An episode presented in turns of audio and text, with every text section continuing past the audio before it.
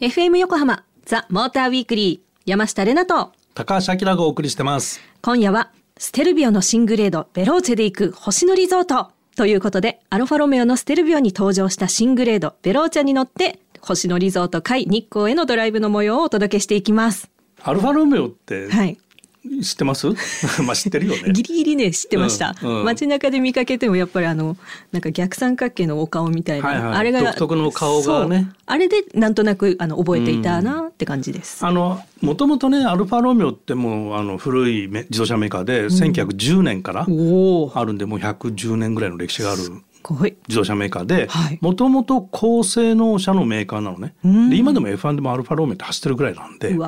でまあフィアットグループの中でこのアルファロメオっていうのがずっとあったんだけども、そのまあ経営がねあまりうまくいかなかった時期っていうのがあってでそれでまあフィアッとクライスラーとこう、まあ、今 FCA って言ってるんだけど、フィアットクライスラーオートモーティブはい。っていう合併した時にフィアットの再生計画っていうのがスタートしてでその時の立役者っていうかなセルジオ・マルキオンネさんっていう人がいるんだけど、まあ、この人がアルファロメオをこう再生しましょうみたいなねいうことで、まあ、今に至るんだけどもその時に元フェラーリからエンジニアをね引っ張ってきて、はい。高性能車開発のスタッフを作って、まあ、スカンクワークスっていうんだけど、でまあ車としてはね2017年にこのステレビオ出てくるんだけども、はい。再生計画のお成功の第一弾というのがジュリアが出てくるのうんね。でこれがステルビオが第二弾。おーでこのステルビオっていうのは SUV なんだけど、はい SUV なんだけど スポーツカーなのよ実は。どういうことって感じなんですけれど。そうどういうことって感じなんだけど、はい。でまあその再生計画で、まあ、ずっとこの先も出す予定だったんだけどところがですねこの EV シフトっていうのが、まあ、この急激にはい。動いてですねこの計画っていうのがどうなったんでしょうっていう 今知りたいところ。あきらさんの気になるところですねそれ。気になるところでまあステルヴィオに限って言うと、はい。まあ、スポーツカーメーカーが作ったスポーツカーの SUV だっていうところで大きさ的にはね、うんうんまあ、D セグメント D セグメント。D うん。でまあライバルとしては BMW の X3 とか、うんうん。メルセデスの GLC はい。とか GLC クーペとかアウディの Q5 のスポーツバッグとか、はい。まあああいうクラスがまあライバルになるんだけど、まあ、性能と目指してるところがそもそもピュアなスポーツカーなんで ちょっとあんま比較にもならないかなっていうような車がアルファロメオステルビオです。うはわー、そんなねとてつもないお車に乗ってドライブしてまいりましたのでまずはこちらをお聞きくださいい、でじゃあ今ここがね、はい。いろは坂の入り口ですね。いよいよ来ましたね。うん、まあ急カーブの連続で有名ないろは坂なんだけど、はい。ステルビオってはい。どういう意味か知ってる？あ。意味あんだこれ。意味あるのか、うん。えすごいかっこいい名前だなしか思ってなかった。おー。ステルビオ峠あもう峠の名前なんですねこれ。あそれは初めて知りました。でこのステルビオははい。スポーツカーなんですよ。SUV だけど。なんと。だからこのバケットタイプのシートもついてるしはい、これ今結構な急カーブをこう走ってるんだけど、うん。こう車のロールがすごく少ないでしょ。ここであまたヘアピンが来るじゃない。はい。おお全然フラットに曲がっていく感じがするでしょ、あそれを言いたかったです。フラットにほう。ん、うそう目線が変わらず風景だけがこう曲がっていってる感あじっていうのかな。あじゃあちょっとダイナミックモードであそっか。今のはノーマルモードだったんですね。そう。まあなんか全然違いますね。ダイナミックに。変えた瞬間のこのオラオラ具合。ほら あのイメージで言うとですねあのイタリアの素敵な男性がうん。声かけてきて「なんうん。かあなたとても綺麗だね」みたいなああちらの方ってそういうこと言いがちじゃないですか、うんうんであなんかこっちもいいなって思ってでちょっとデートでもするのかなって思っていきなりこうが疲れたみたいななんかそんぐらいのギャップがあります。ガツっていう感じ。いいですねああ割とレアちゃんこうイケイケがいいんだよね。だ車もこうダイナミックとかスポーツとかそういうモードが好きだよあ結構あの燃えます。はいレナちゃん今到着したんだけどなんか、はい。すごい旅館じゃない？ここ。とってても大きいですよね。聞いたところによりますと、うん。えー、3000坪の敷地の中に33部屋しかない贅沢な作りだそうで、おーあしかも名前言うの忘れてました。私たちどこに到着しましたかと言いますと、うん。星野リゾート界日光さんです。こちら温泉旅館ブランドの中、えー全国18カ所にあるらしくその一つがこちらの日光だそうです。そうなんだ。目の前が中禅寺湖だよね。すごい綺麗に見えて。はい。楽しみです。かなり贅沢な旅館だよねはい。イタリア人男性にどんなイメージ持ってんのよっていうような お話でしたけれど。はい。イケイケが好きな山下玲あ奈でした。そうです、はい。イケイケ好きな山下はねあの後初めていろは坂を運転したんですけれども、はいはい。まあ SUV だから目線がやっぱ高いし、うん。であんなヘアピンなのでドキドキしたんですけど、うん。全然曲がれるじゃんとか、うん。小娘が運転してもその安定うん。はまあね、アキラさんが運転すればもちろんないんですけど、あるなって思いながら、あの、気持ちよく走りました。ああまあ結局足がしっかりしてるから、うん。グラグラしないししなかった。でアクセルちょっと踏めばバッと出るしそうそうそう。ハンドル切れば曲がるし当たり前だけど はい、そんなドライブの後は、えーこの日の宿泊先、星野リゾート会日光さんで、もう至福の時間を過ごしてまいりました。まず、あの、着いた瞬間の外観がね、すごく、うん立派な建物が、なんでしょう、この木々をこう、垣間抜けて、うん見える感じの、その、なんだろう、荘厳さが、うんとても、あ、リッチなところなんだなと思いながら。ね工芸品の塊にこう囲まれてるようなね、はい旅館でね、美術館か何かかななんて思っちゃうぐらいでした。うんあとはあの今回その日光さんのご当地かき氷とご当地学を堪能してまいりました。こちらお聞きください。星野リゾート界ではご当地のシロップを使ったかき氷を楽しめるそうです、えー私の今目の前には益子焼き、えーそして組子を使ったお盆であしらわれているこの素敵なかき氷が目の前にあります、えーこちらではどんなかき氷を味わえるのか教えていただけますか？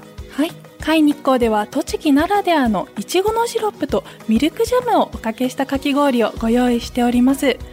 ミルクジャムは栃木県那須にございます。リゾナーレ那須の近くの森林の牧場でコロナ禍によって行き先がなくなってしまった牛乳をミルクジャムに加工するということを行っております。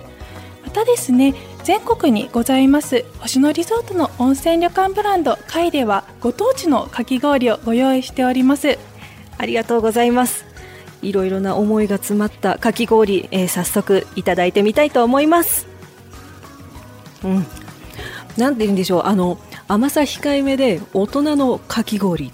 大人のかき氷っていう感じがしまして、なんでしょうね、いちごのシロップっていうよりかは、いちごの果汁、いちごの実を噛んだ時みたいなあのジューシーさが口に広がるので、とっても爽やかだし、これはお風呂上がりとかご飯の後とか、とっても美味しいと思います。こちらね8月31日までということなので皆さん来年ぜひ食べてください。山下初めての食レポですけどいかがでしょう？えお食事どころを出ると真っ先に目に飛び込んでくるのがこの立派なお能の舞台なんですけれどもその上にはえ日光下駄っていうものが飾ってありましてとても印象的なんですけれどもえこちらではどんな体験ができるのか教えていただけますか？はい。海日光では栃木県の伝統工芸品の日光下駄の歴史をタップダンスを交えてご紹介をしております。タップダンスゲタップですね、えーこれから見るのでとっても楽しみです。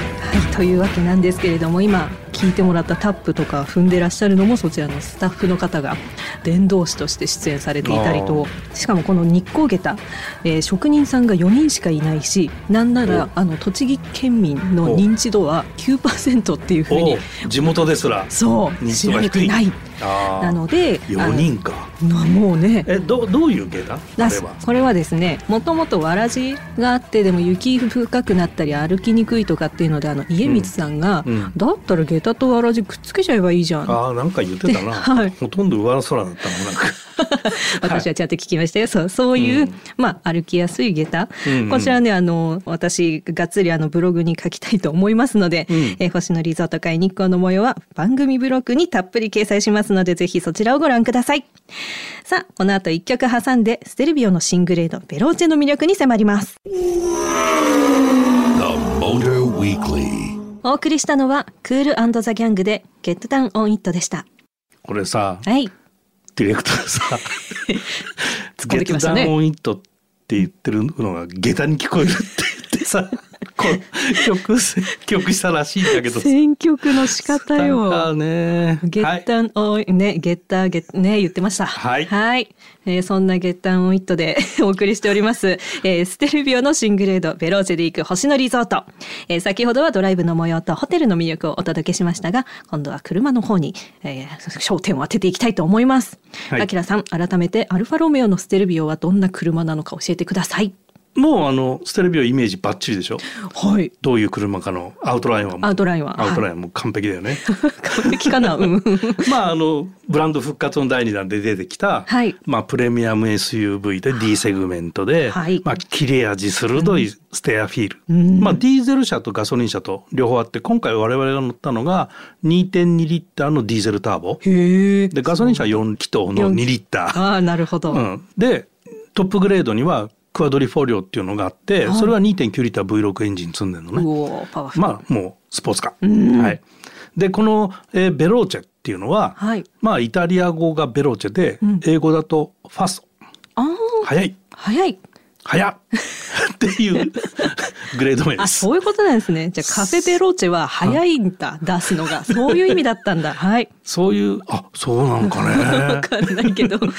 知らんな知らんけどもはい知らんけどでまあこの車はさ、まあ、アウトラインが分かって、はいまあ、乗った中身もそういうことで、うんまあ乗ってさもう超高級車が速くて 言うことを聞きまくって 言い方。はい。ディーゼルなのにさアイドリングのエンジンの音が聞こえなかったりとか今日は気づかなかっためちゃめちゃ静かあディーゼルって今は分かんないあそうよ。今気づいで知らなかった。あそれくらい静かってことよそう。あの、と特有のっていうかね、パラパラカラカラみたいなのあるじゃないですか。うんディーゼルあれ全然わかんなかった。そうなのあれディーゼルだったのよあらまあ、びっくりだわ。べっか そうですか。うん、でまあそれとあとあの顔だよね。顔。アルファロメオね。うんザって感じ。もううん、やっぱ独特の世界観でさその車の顔のデザインっていうとなんかある程度自分の中に固まったものがあってさ、うん。自分の思考回路がこういかにステレオタイプかっていうのが よくわかるよねああいうのを見るとこれはなんか俺の完成デザインにないな みたいなさ。斜め上からこらえた感じはありますけど。うんうんで確かに。ベローチェ用のね、はい装備としては、まあ、サイドスカートとかリアバンパーに専用スキットプレートがついてたりとか、はいまあ、エキゾーストがこうちょっと暗い色で、うんうんうんあの仕上げてあったりとか、んまあ、インテリアの全体はこうエレガントでねとっても。シートが真っ赤っかで おイタリアって感じだったでしょ？気満々、はい。はい、もうそういうこうイタリアっていうのがもうプンプンの アルファロメオっていうのはもうガッと出てるね。そう SUV なのにそのバケットシートっていうのがなんか新しくて。あそうそうそのスポーツカーなんだよっていうのを聞く前だったので、ん乗った瞬間が、何これどうしたいの？って思ってはいました。まあそれがステルビオです。はい、素敵なステルビオ。では、恒例のレナの勝手なイメージを言わせていただきます。えー今回ピックアップしたステルビオのベローチェ。君の瞳に乾杯。って素で言えちゃう人が乗っていそう。The Motor Weekly. FM 横浜ザ・モーターウィークリー山下れなと。高橋明がお送りしてます。続いては来週9月11日から開催されるスーパー GT 第5戦スゴ GT300 レースの見どころ解説です、えー解説してくれるのはスーパー GT の公式アナウンサーピエール北川さんです。ピエールさんと電話がつながっていますので早速お呼びしましょう。ピエールさん。はい、こんばんは、ピエール北川です。こんばんは。こんばんは。本日どうも。もよろしくお願いいたします。よろしくお願いします。あのまあふとお聞きしたいんですけどピエールさんは、あの、はい。休日は何をされているのかなって今 急に思ったんですけど何をされてるのかな？休日ですか？あああ、休そう。日。私の勝手なイメージなんですけれども、はい。あの休日お料理されるか知らないんですけどなんか料理作りながら、さーてこっからはなんたらかんたらって言いながらなんか 塩を入れたりとかなんか実況なんかそれも楽しそうだなって思いながらちょっと妄想してたんですけなど。あそうですか、そうですか。あの、ええ、あの、イメージ、あの、いいね、いい感じのイメージだと思いますよ。ありがとうございます。ま。あ、あの僕はどうしてもやっぱり週末があのサーキットにいる人間なので、まあ、はい平日がお休みになりますから、はいまあ、平日は何やってるかというと、まあ、本当に体休めてるか、あとはまあ次の週の準備をしてるかみたいな感じで、あんまりこうどっぷりと休みをこう満喫するっていうのはあんまりないんですけど、うんまあ、でもあの、ちょっと今年はあの大雨が続いちゃったので、まあ、あの断念しちゃったんですけど、うん。毎年、まあ、あの家族と夏キャンプに出かけたりとかして、はい、でそこでアウトドアでなんかいろいろ料理らしきものを チャレンジしたりはしますけれど、はい。楽しそう。楽しそう。ですえ。ーあのあとはもう、はい。うん。はい。盛り上がりそうなんですけど、はい。すいません。すいません。失礼しました。そろそろ GT の見どころの話を お聞きしたいんですけど、はい。よろしいですか？あの脱線してしまった。失礼しました。ええじゃあ、あの、そうですね。はい。えーもうあのすぐにやってきます。えー今度は第5戦のスポーツランドそうですよね。控えてますので、はい。はい、そちらのお話をしていきたいとこの思います。間の大戦戦鈴鹿、ついに GTR がワンツースリー。っていうね、お大盛り上がりなんで。びっ。くりしましたね、ワン、はい。ツー、スリー、まあ、一時ワン、ツー、スリー、フォーまで練習があったので、もうびっくりしましたけれど、はい、まあ、でも、500どうなんでしょうね、第5戦は。そうですね、ますますちょっと GT 面白くなりそうだなということが分かってきましたよね。はい。じゃあ、えー早速、じゃあ、スポーツランド SUGO で行われる9月11日、12日のスポーツランド SUGO の GT300 キロレース、ちょっとお話ししていきたいと思います。はい。お願いします。はい。まあ、あの、スポーツランド SUGO というとですね、東北、宮城県にありまして、まあ、位置としては、えー北の方の一番、えースーパー GT 行われるサーキットの中では、北に北に位置するサーキットになります。で、レースの方なんですけれども、GT500 は、えー先日、鈴鹿で、まあ、GTR がワン、ツー、スリーを取ったということで、サクセスウェイトがあまりなかったので軽かったっていうところはあると思うんですけど、それでもやっぱり鈴鹿サーキットに結構マッチしてるなっていうところがあって、GTR の強さが光ったんですが、まあ、意外に、えー GR スープラ、それから NSX もまあ1号車を除いてはかなり苦戦をしたということもありまして、まあ、どういうふうにスポーツランド都合でその、まあ、巻き返しをしてくる2メーカー、戦いを挑んでくるかというところが楽しみですよね。まあ、結論から言っちゃうと、多分、えー涼しくなる、そしてスポーツランド都合結構 G がかかるみたいなところのコースだと、やはり GR スープラがかなり来るのかなというふうに、えー予想はします。ただ、スポーツランド都合っていうのは、中高速のコースの部分もありますから、そうすると、意外に鈴鹿サーキットで強かった車っていうのも強いんですよね。ということは、GTR が再びですね、活躍をするということも考えられるので、まあ、僕的にはですね、まあ、三つどもえの戦い、3メーカーの戦いがうまく絡み合ってほしいなというところではあります。まあ、あの今回ですね、ちょっと注目をしているのが、アステモ NSXGT、えーこれをちょっと僕は、えー期待をしたいと思うんですね。というのは、近くにですね、かつては京浜というスポンサーで走っていたアステモカラーの今車なんですけれども、その京浜のですね、結構事業所がいっぱいありまして、で、応援団の皆さんも毎年来られてて、いつも熱い応援で、えー頑張っていたんですね。で17号車もおかつてはですねここでまあ優勝を飾るというようなね、えーそういったまあレースもおいつも見せてくれていたりしていたので、えー今回はですねこのアステモ NSXGT これがまあ来てくれると嬉しいなというところはちょっと予想としてはあります。あと鈴鹿でちょっと不調に見えましたカルソニックインパル GTR あたりもまあサクセスウェイトは軽いので、まあ、ブリヂストンタイヤがうまく気候とか路面温度に合わせたタイヤを作ってくれば、まあ、若い2人がですねまたあ速さを取り戻して戦ってくれるんじゃないかなというふうに思います。さあそして GT300 の方はですね 正直ちょっとここは、えー僕はあの予想がしづらいサーキットでしてとても GT500 の影響をもろに受けてしまう、まあ、比較的あのコースの幅が狭かったりとかそれから一周の距離が短いのですぐにですね GT500 が、えーどんどんと襲いかかってくるというようなシチュエーションに300はなってしまうので、まあ、道を譲りながらライバルたちと、まあ、戦いながらとなると結構アクシデントが頻発してしまうというのが GT300 なんですね。ただ、もう一回チャンスをいただけるならばということをちょっとエクスキューズしておいて、61号車の BRZ。まあちょっと鈴鹿ではポールポジションを取りながらね、レースでは本当にどんどんとポジションを落としてしまう残念なレースになってしまったので、まあ、今回もコース特性からすると BRZ はポールポジションを十分狙えますし、そして優勝も十分狙えるポテンシャルは都合ではあると思いますので、ザ・コーナリングマシンの BRZ 活躍を期待したいというふうに思っています。はい、こんなところでしょうか。はい、ピエールさんありがとうございました。はい、今日はもうプライベートもね垣間見させていただいたりとかたくさんお話いただいてありがとうございました。すみません、プライベートの話で時間をちょっと使いすぎてしまいました。すみませんでした。とんでもないです。はい。はい。第5戦ス号は来週9月11日土曜日、12日日曜日の開催です。皆さん一緒に応援しましょう。この時間はスーパー GT の公式アナウンサー、ピエール北川さんと一緒にお届けしました。ピエールさん、ありがとうございました。ありがとうございました。ザ・モーターウィークリーエンディングのお時間となりました。今夜はステルビオの新グレードベローチェで行く星野リゾート。と題してアルファロメオのステルビオに登場した新グレードベローチェに乗って星野リゾート海日光へのドライブの模様とさらにスーパー GT 第5戦ス号 GT300 キロレースの見どころをピエール北川さんに解説していただき非常にてんこ盛れでございました。てんこ盛れだったね、はい、あのなんか最後ピエールさんが言いそびれちゃったってあの後で聞いたんだけど、はい。GT500 のマシンが去年あのコロナの影響でスゴーの開催がなくてマシンの、ね、データが特に NSX が FR になってからは走ってないんじゃないかってことでなんかこうデータがないんで500は荒れる要素もっとあるなみたいなことはちょっと付け足してっつってたんで。補足で。補足で、はい、ちょっとそう言われてみるとあそっかとか思って。データがないってそうかドキドキですね、ね、だからアルタレースになるかもしれないんで見てる方は面白いかも。なるほど、はい、ちょっと注目して見ていきたいと思います番組では皆様からのメッセージをいつでも募集しています。メッセージの宛先は tm アットマーク fm 横浜 .jp tm アットマーク fm 横浜 .jp まで。メッセージを採用させていただいた方にはザ・モーターウィークリーオリジナルステッカーをプレゼントします。